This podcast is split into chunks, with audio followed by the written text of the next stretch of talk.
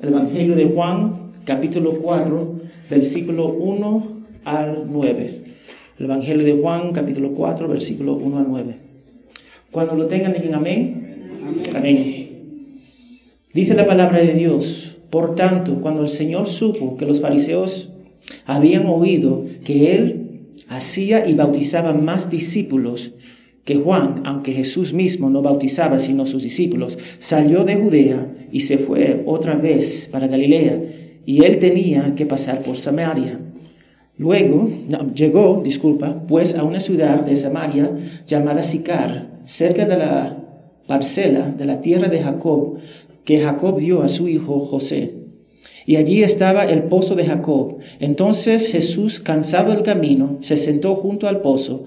Era cerca del mediodía. Una mujer de Samaria vino a sacar agua y le dijo, y Jesús le dijo, dame de beber pues sus discípulos habían ido a la ciudad a comprar alimentos.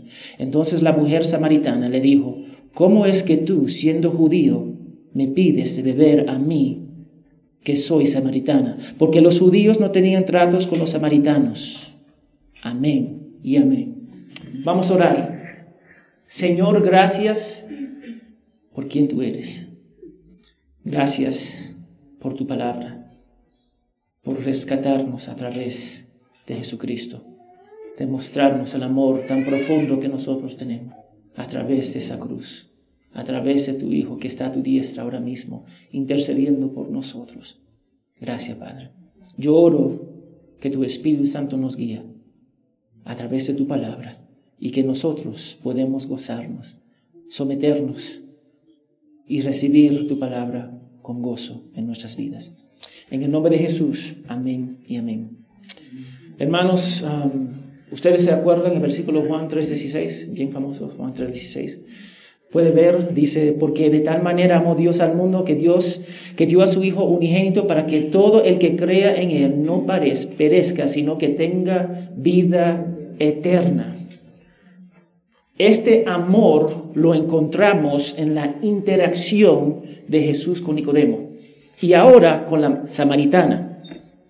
Nosotros vamos a ver, Juan quiere que las personas crean en Jesucristo.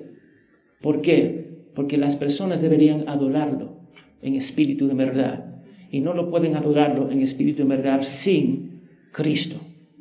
Ellos él cree y él quiere que los hermanos, futuros hermanos, vean que Cristo vale la pena.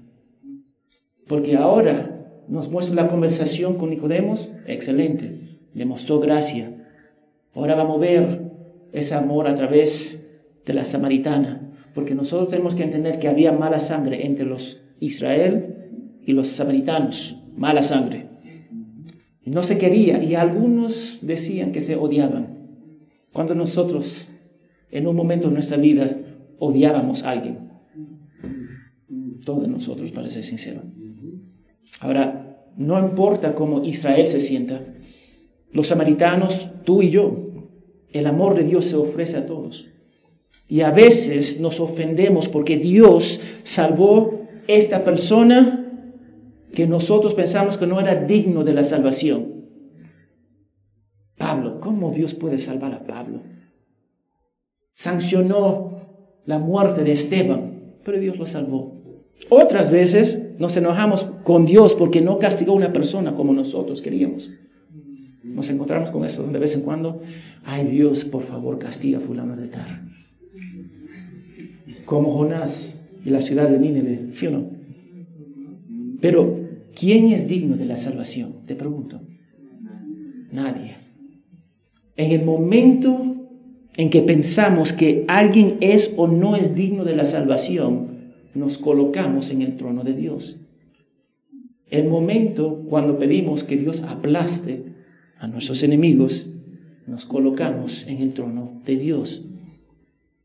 Hemos visto a través de la conversación de Nicodemo que ni siquiera Él es justo. No es justo. Él también debe nacer de lo alto para entrar en el reino de Dios. Y Jesús está transformando la forma en que Israel y los gentiles se acercan a Dios. Porque cada uno lo define según su percepción. ¿Alguna vez ha hablado con personas y dicen, ¿qué tú piensas de Dios? Y te dan una descripción que no se puede encontrar acá adentro. Hay mucho de eso ahora. Eso es lo que estamos viendo. Personas que describen a Dios como ellos quieren. Entonces Jesús está transformando su percepción. Y ese es un gran problema para nosotros. Nosotros no tenemos un concepto bíblico de Dios. Y cuando Dios nos salva, comienza el proceso largo de la santificación para, para reprogramar nuestro pensamiento y percepción de quién es Él. Una vida entera. Para reprogramar lo que nosotros pensamos de Dios. Los judíos lo cuestionaron, ¿sí o no? Nicodemo lo colocó al mismo nivel que él. Y ahora vamos a ver que la samaritana le preguntó por qué se asocia con ella. Cambiando la forma en que nosotros pensamos de Dios. Dios literalmente está rompiendo las barreras del mala y pecaminosa percepción que el mundo tiene de Él. Nos cuesta. Y porque Israel fracasó de glorificar a Dios a las naciones, porque Dios no muestra parcialidad con la gente. El Evangelio es ofrecido a todos, pero solo aquellos que han nacido de lo alto pueden abrazar a Jesús pueden ver a Cristo como precioso. Entonces pasamos el resto de nuestra vida cristiana reprogramando como nosotros pensamos de Dios. Vamos a ver el primer punto acá. La preocupación por el camino, el crecimiento de Jesús, versículo 1 al 3. Y yo quiero destacar que los versículos, los capítulos 3 y 4 están conectados a través de Juan el Bautista, el bautismo de agua, el mensaje distinto de arrepentimiento, pero más importante, el crecimiento de Jesús sobre Juan. Y aunque, aunque Juan afirmó, este es el Mesías, en capítulo 1, versículo 30 al 36, los líderes religiosos miraban a Jesús con desconfianza especialmente porque estaba creciendo en reputación. Mira lo que dice, por tanto, cuando el Señor supo que los fariseos habían oído que él hacía, hacía y bautizaba más discípulos que Juan, aunque Jesús mismo no bautizaba, sino sus discípulos, salió de Judea y se fue otra vez para Galilea. Nosotros estamos viendo algo tan, tan importante. Juan el Bautista sigue, sigue en su camino de trabajando, bautizando y predicando arrepentimiento. Pero Jesús está creciendo. Ahora, el tiempo de Juan está disminuyendo una vez más, pero todavía hay trabajo que hacer. Entonces, recuerda el capítulo 1, los líderes religiosos enviaron a los sacerdotes y los levitas para cuestionar a Juan Bautista y su autoridad para enseñar y bautizar. Lo hicieron porque eran los vigilantes de mantener la fidelidad de Israel a Dios y a su pueblo. Algunos de ustedes viven en áreas a donde hay vigilantes, ¿sí o no? Y cuando el, vigilante pasa, él, tiene tu, ¿cómo se llama? Hueso, ¿cómo se dice eso? Cibato. Y él ahí en la noche, tres de la mañana, ahí pasa. Y a veces molesta. Pero eso va a ayudar para proteger el barrio muchas veces. Y muchas veces no. Muchas veces ellos mismos son los ladrones. Sí. Los religiosos, los líderes religiosos, tenían que vigilar qué era correcto según la palabra de Dios. Si había un nuevo maestro, tenemos que cuestionarlo. Si había un ministerio, tenemos que verlo. Ellos estaban vigilando por Israel lo que era correcto y lo que no era correcto según la Biblia. Y recuerda, ellos solamente tenían el Antiguo, Testamento, Antiguo Testamento. Así, tenemos dos hombres, ambos enviados por Dios, en los que el pueblo lo estima como profetas, maestros o el, el Mesías prometido, aumentando en influencia, lo que preocupaba y amenazaba el poder de los líderes religiosos con el pueblo. Para ellos, Ellos veían a Jesús y a Juan como extremistas. Eran extremistas para ellos. Sin embargo, ambos hombres predicaban el reino de Dios, el arrepentimiento y el bautismo. Mira lo que estamos viendo acá. Los vigilantes se preocupaban, los vigilantes de las cosas de Dios, se preocupaban de Jesús, el Hijo de Dios, y Juan, el profeta de Dios. Y no podían reconocer ninguno de ellos. Los vigilantes no eran útiles en este sentido ahora. Y tendemos a olvidar esto, pero cuando alguien crece en influencia, eso significa que alguien está perdiendo esa influencia. ¿Y quién estaba perdiendo esa influencia? Los vigilantes, los que manejaban y controlaban la religión de Israel. La gente busca constantemente crecer en influencia, ¿sí o no? Eso, y es la moda ahora. Hay, hay influencers por todo el mundo tomando videos, que es bien extraño verlo en la calle con sus videos, tomando y hablando. Pero sí, hay esos, porque todo el mundo quiere aumentar en poder. Otros tratan de mantener el poder que tienen. Pero la influencia se traduce, se puede traducir en poder. Nadie le gusta perder poder. Pero nuestra naturaleza pecaminosa lo desea como el aire que respiramos.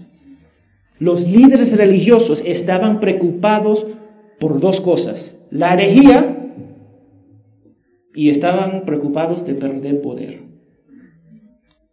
Y ellos clasificaron a Jesús, el Hijo de Dios, como herético y Juan el Bautista, herético. Entonces lo que tenían que vigilar, las cosas de Dios, vigilaron mal. Interesante, ¿no? muchas veces hacemos eso.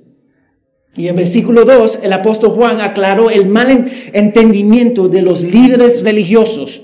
Oyeron que Jesús estaba bautizando. Así que el apóstol Juan dice, aunque Jesús mismo no bautizaba, sino solo sus discípulos.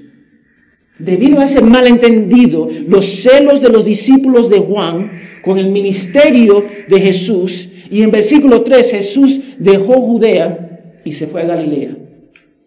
Había tensión, y no de Juan ni de Jesús, sino de la gente alrededor de ellas. Jesús siendo perfectamente sabio, y 100%, dirigido por el Espíritu Santo, decidió trasladarse a otro lugar, pero Juan el Bautista siguió siendo utilizado por Dios porque su tiempo no ha terminado. Dios tiene un propósito por cada uno de nosotros.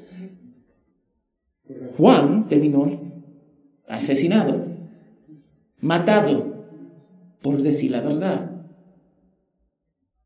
Y cuando Jesús terminó su trabajo, dijo, consumado es.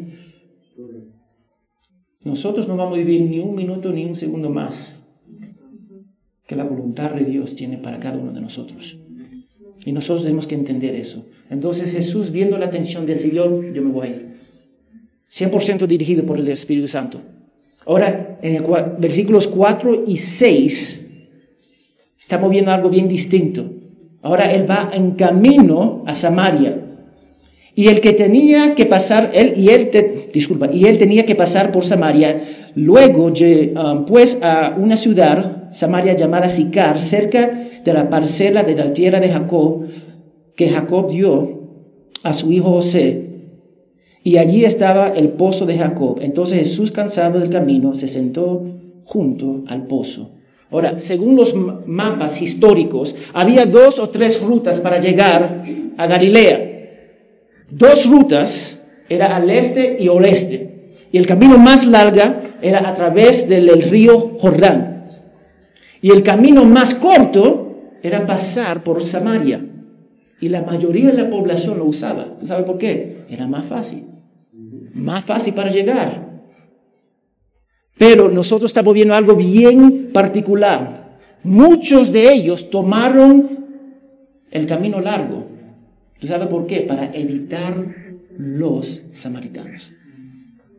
Tú puedes imaginar gastando 300 soles en combustible simplemente para evitar un pueblo, para evitar una casa, una persona.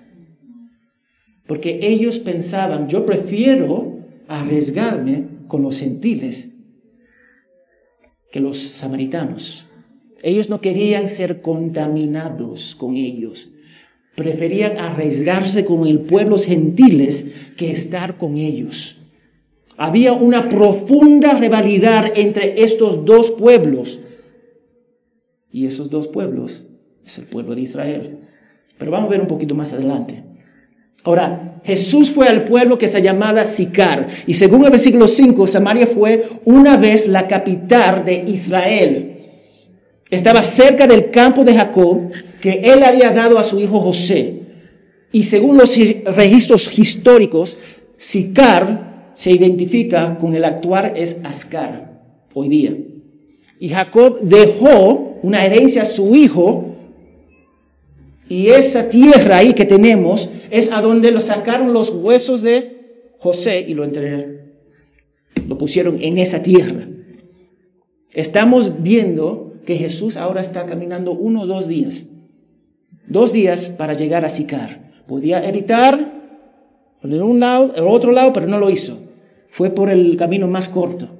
Y ahora vamos a ver lo que estamos viendo en el versículo 6. ¿Qué dijo? Jesús está cansado por el largo viaje en el versículo 6. Y recordamos que Jesús es 100%, es verdaderamente hombre y se cansaba, tenía hambre, tenía sed, etc. Pensamos en Jesús solamente en un estado divino y olvidamos su humanidad. Jesús incluso ahora todavía tiene su cuerpo glorificado, pero tiene su cuerpo. Y durante su ministerio tuvo que aprender la obediencia a través del sufrimiento. Hebreos 5.8. Él era hombre y tuvo que ser hombre para rescatarnos. Entonces Jesús viaja a Galilea, descansa en Sicar, y la hora sexta, que es mediodía, el sol está caliente y Jesús estaba cansado. Recuerda que gran parte de este viaje se fue caminando. Ustedes pueden imaginar caminando dos días. Yo me canso a veces subiendo las gradas acá. Después solamente dos, dos días de puro caminata. Él está caminando dos días. Ahora, nosotros tenemos que entender por qué había una hostilidad tan profundo entre los judíos y los samaritanos. Ambos adoraban a Dios de Israel, eran parte del pueblo de Dios. Los samaritanos solamente aceptaban los primeros cinco libros de la Biblia y rechazaron el resto. Abrazaron varias prácticas paganas a los largos de los años con los reyes horribles que tuvieron. También creían que el verdadero adoración no era en Jerusalén. Entonces ellos rechazaron a Jerusalén, que Dios ordenó a David y Salomón para construir. Y para rechazar el templo es rechazar a Dios.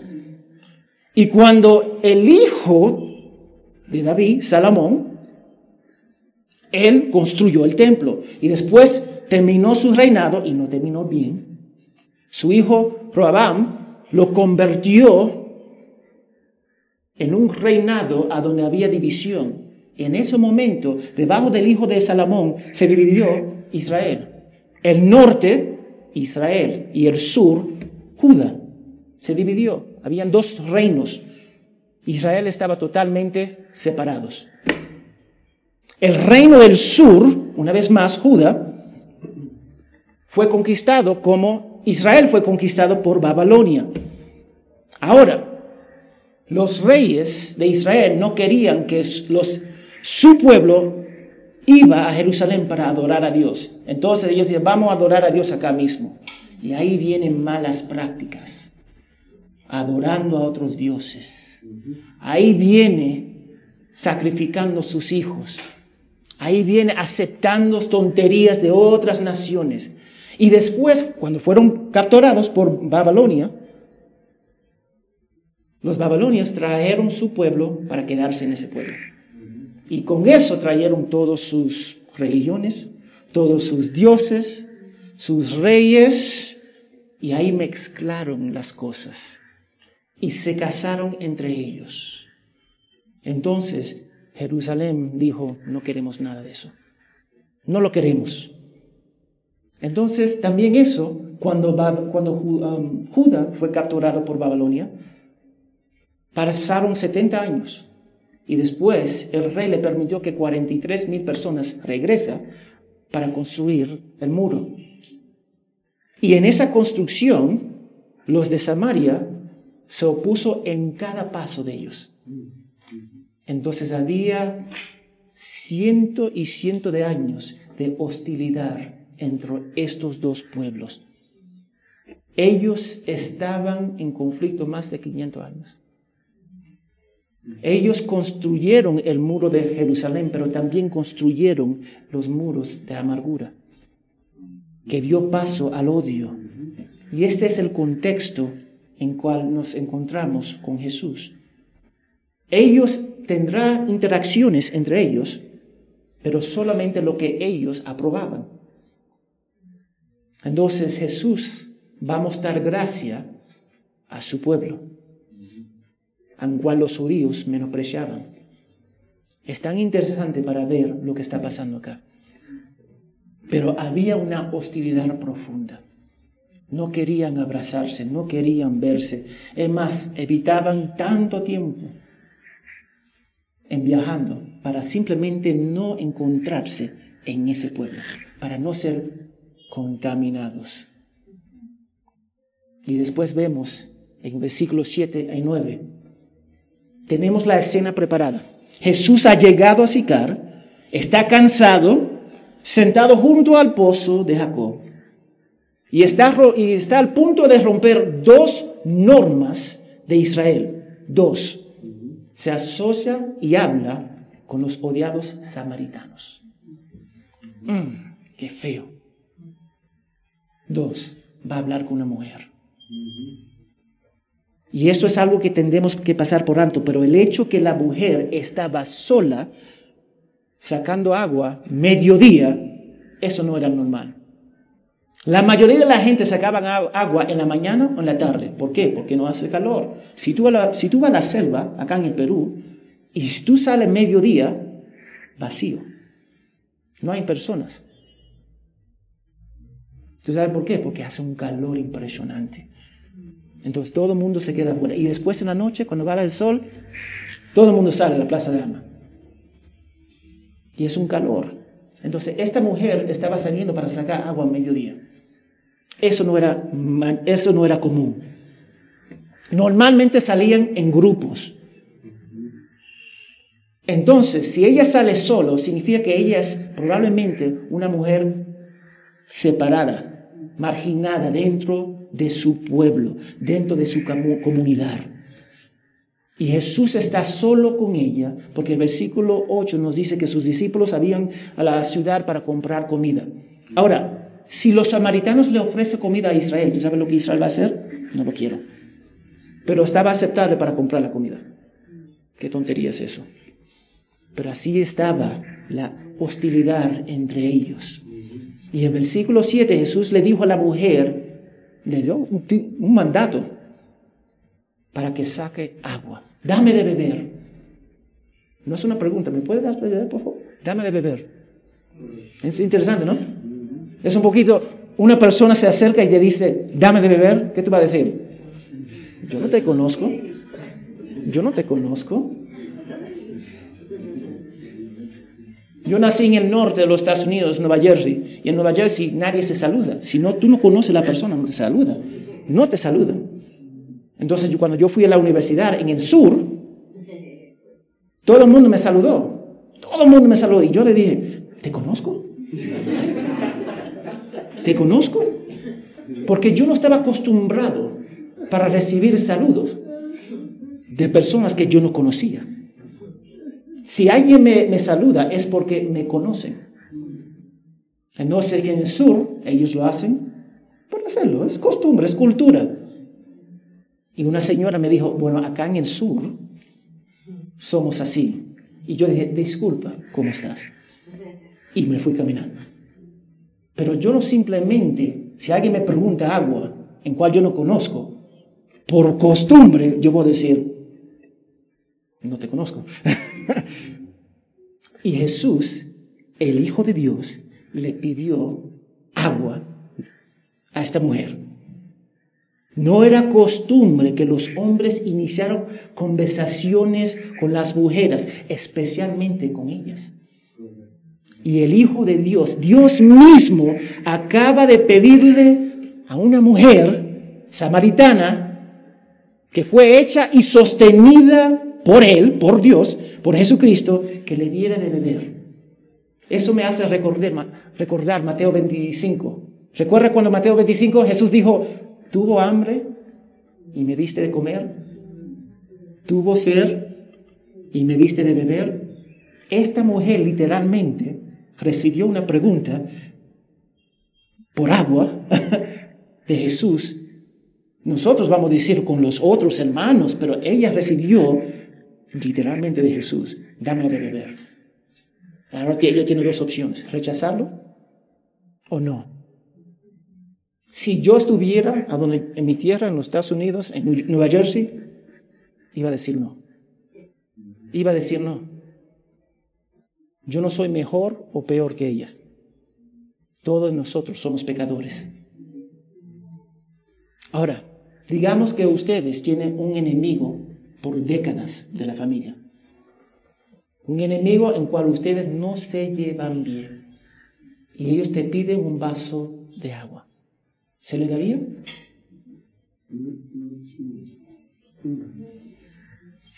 El autor y sustentador de la vida está pidiendo algo a su creación. No lo necesita hacerlo.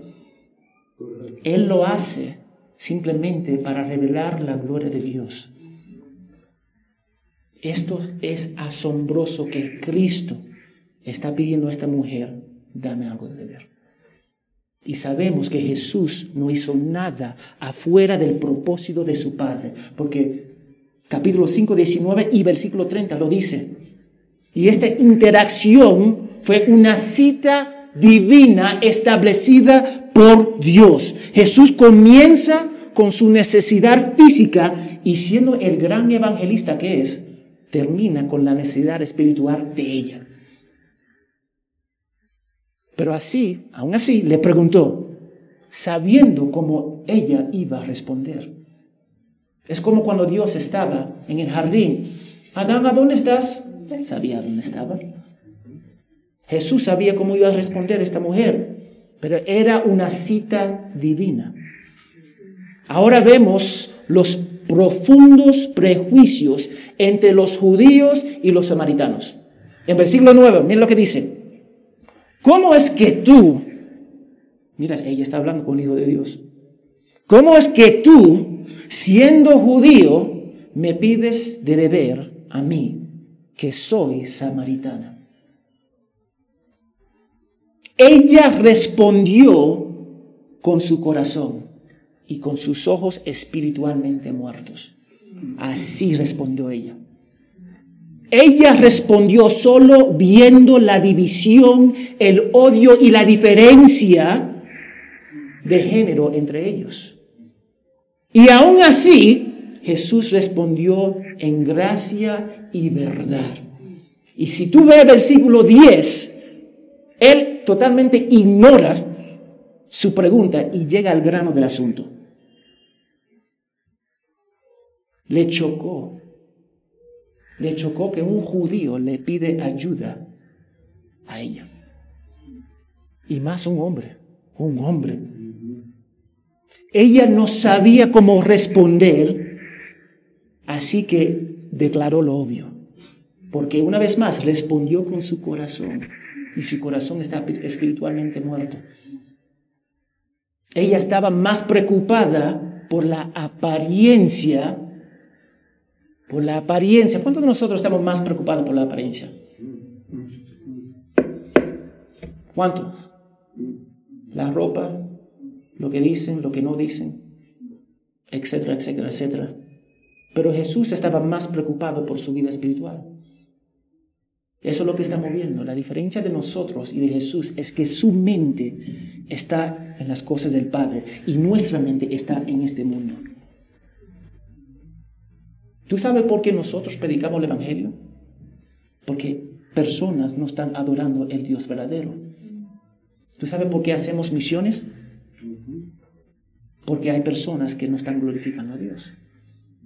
Jesús, la mujer estaba totalmente emocionada y en shock. Jesús, porque tuvo su mente en las cosas del Padre, llegó al grano del asunto, su vida espiritual. Y nosotros tenemos la mala maña de preocuparnos por los pleitos, por las apariencias, que preocuparnos por las cosas espirituales, las cosas de nuestro Padre Celestial. Él buscaba para complacer a su Padre. ¿Tú sabes por qué Jesús habló con ella? ¿Sabes por qué? Porque Dios amaba a esa mujer desde antes de la fundación del mundo. Acá está. ¿Cuál es la agenda de Jesús? Glorificar al Padre. ¿Cuál es la agenda de la mujer samaritana? Nada. Ella no tiene en mente de glorificar al Padre. Ella no tiene en mente Dios ni el Hijo de Dios. Entonces Dios amó a esta mujer samaritana, marginada, que está tomando agua sola, que no era común, mediodía, que no era común, porque la amó antes de la fundación del mundo. Y si Dios la amó, eso significa que también la predestinó. Y si Él la predestinó, también la llamó. Y le justificó y le glorificó porque Dios hace las cosas perfectamente. Eso es lo que yo quiero que ustedes capten. Israel lo rechazó, pero los despreciados samaritanos lo abrazaron, que vamos a ver la semana pasada, la semana siguiente. Finalmente, ella creyó y inmediatamente dejó todo lo que estaba haciendo. Y tú sabes lo que es lo que hizo esa mujer. Que vamos a ver la semana que viene. Corrió a su pueblo para decir, he encontrado el Mesías. Su vida fue transformado por esa interacción con Jesús. Y inmediatamente dejó todo para decirle a las personas, a su pueblo, sus seres queridos, los que menospreciaban de la belleza de Cristo. Eso es lo que yo quiero que ustedes capten. Dios impacta a las personas. Dios va a impactar a las personas y las personas van a ser transformadas a través del Evangelio. Cristo empezó preguntando, dame de beber, bien directo. Pero finalmente llegó al asunto. Su salvación, su necesidad. Entonces la semana que viene veremos lo que Jesús le ofreció espiritualmente.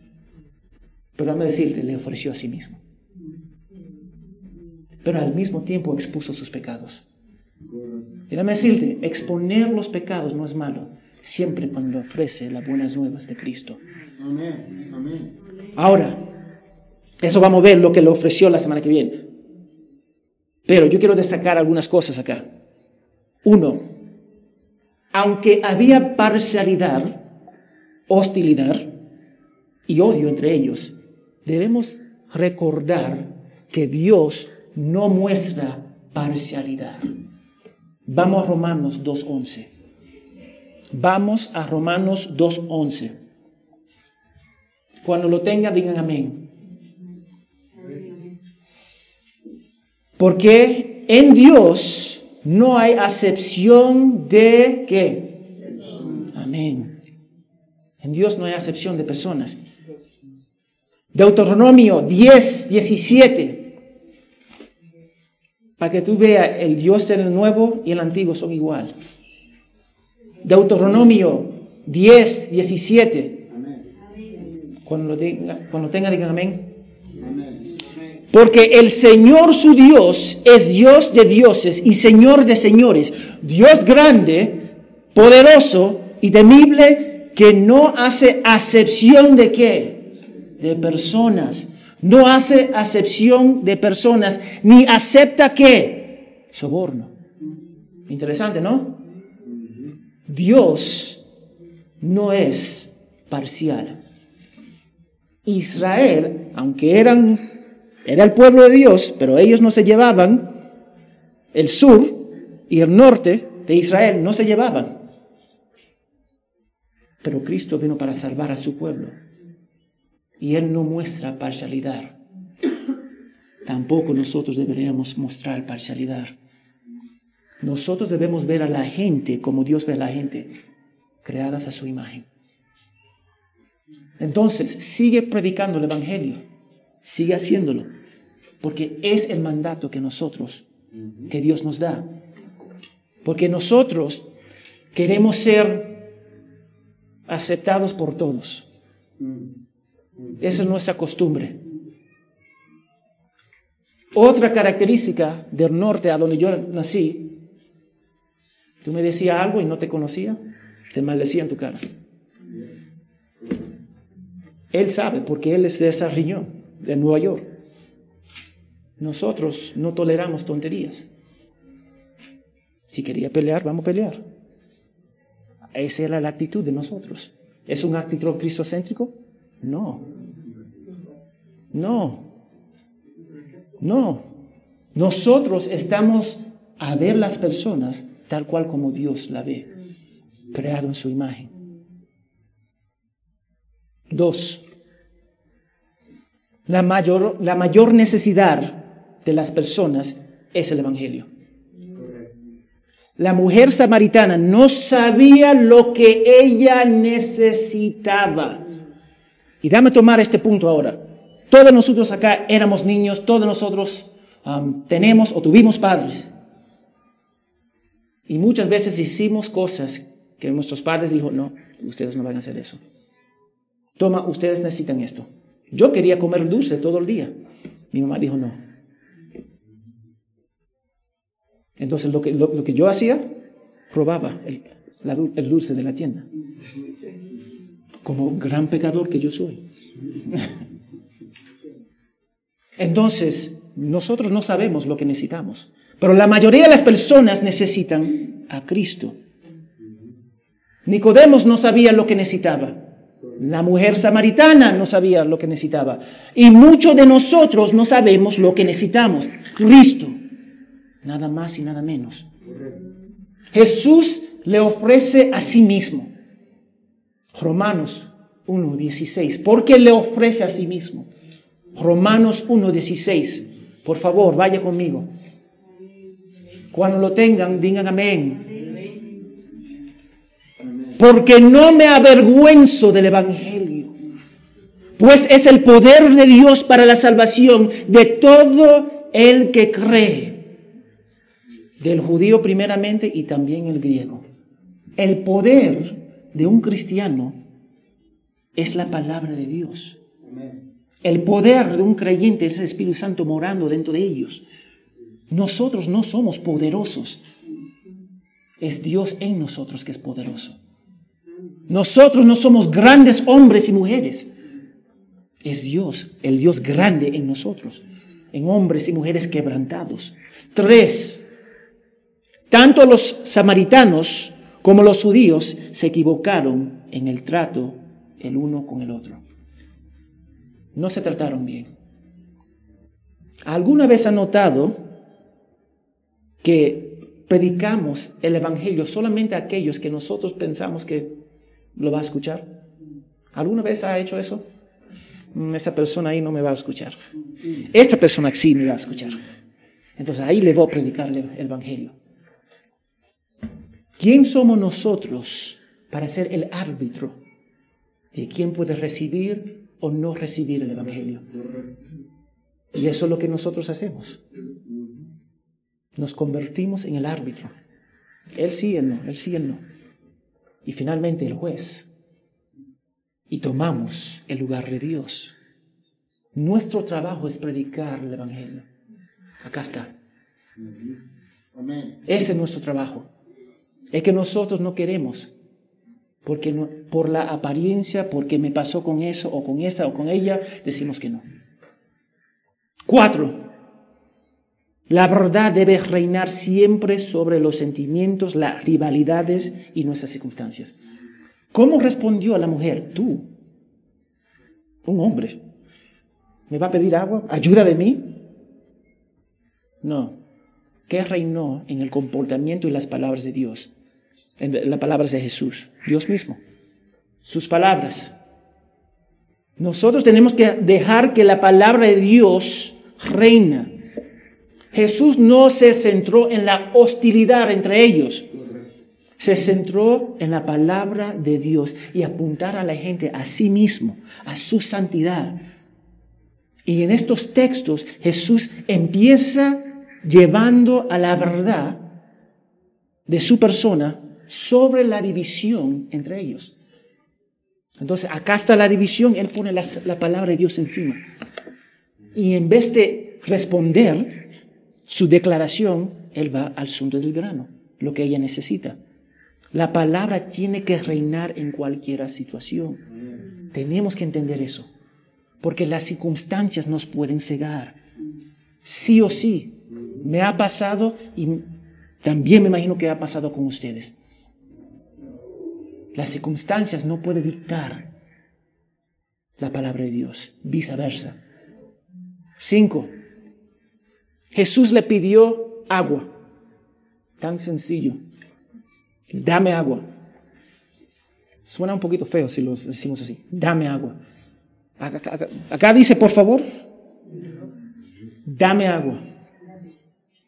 ¿Cuántos de nosotros estamos dispuestos a darle agua a Jesús? Si te pide, dame agua. ¿Cuántos? Amén. Muchos de nosotros vamos a decir amén. Pero vamos a ir un paso más allá. ¿Cuántos de nosotros estamos dispuestos a obedecer su palabra? Ahí está. Ahí está. Jesús dice a sus discípulos en la gran comisión, Mateo capítulo 28, él dice, ve y hacer discípulos y enséñales para obedecer mis palabras. Si Jesús te pide agua y tú dices no, ¿qué es eso? Desobediencia. Desobediencia es qué? Pecado. Tan sencillo, ¿no? es pecado. la obediencia es la característica visible que Dios está obrando en ti, que eres un discípulo de Cristo, un seguidor de Él. Déjame darte un ejemplo.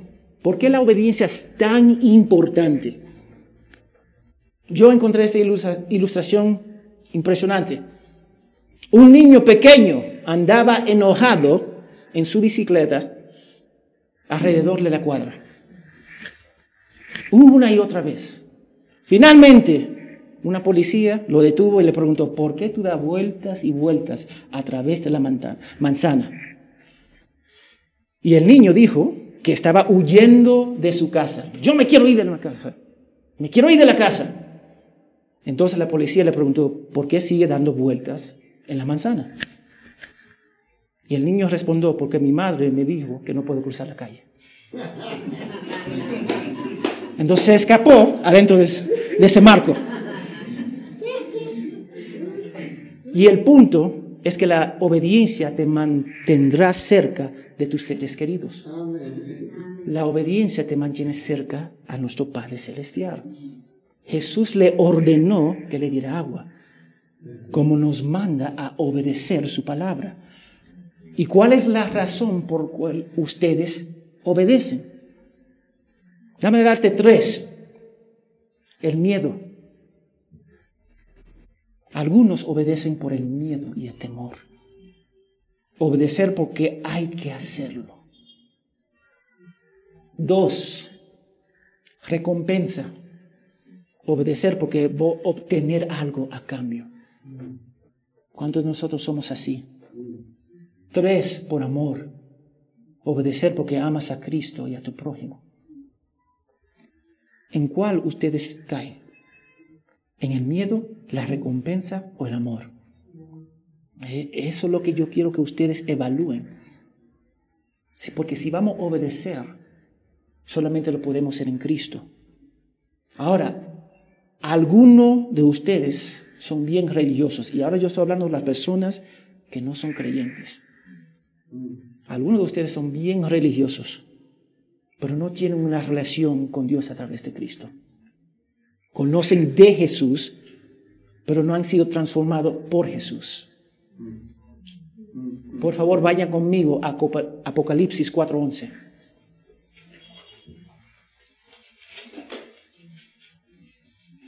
Cuando no tenga, digan amén. Es el último libro de la Biblia. No se pueden perder. Amén. Mira lo que dice. Digno eres, Señor y Dios nuestro, de recibir la gloria y la honra y el poder, porque tú creaste todas las cosas y por tu voluntad existen y fueron creadas.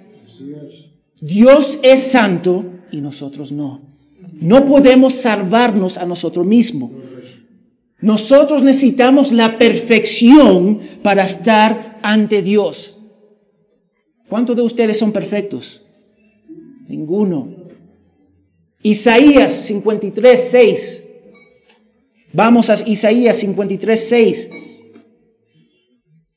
Cuando lo tengan, digan amén. Amén. Amén. amén. Isaías 53, 6. Todos nosotros nos descarriamos como ovejas, nos apartamos cada cual por su camino, pero el Señor hizo que cayera sobre él la iniquidad de todos nosotros. Toda la humanidad está contaminada con el pecado. Nadie es digno de la misericordia y gracia de Dios. Nadie puede alcanzar esa perfección que necesitamos para estar enfrente de su trono. No podemos ganar la salvación por nuestras obras. Entonces Dios hizo algo por nosotros. Lucas 19:10. Vaya conmigo a Lucas 19:10.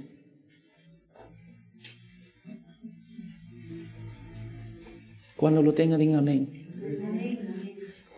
Lucas 19:10, porque el Hijo del Hombre ha venido a buscar y a salvar lo que se había perdido. Si ustedes quieren ser salvos, tienen que descansar en Jesús. Necesitamos nuestros pecados eliminados de nuestra cuenta. Todas. Piensa en todos los pecados que ha cometido. Y hay mucho. Y alguien tiene que pagar por nuestros pecados. Si Jesús no paga en la cruz, tú vas a pagar en el infierno. Correcto. No hay otra forma de decirlo. O Jesús paga o tú pagas en el infierno. Pero mira la gracia de Dios en Romanos 10, 9. Vamos conmigo a Romanos 10, 9.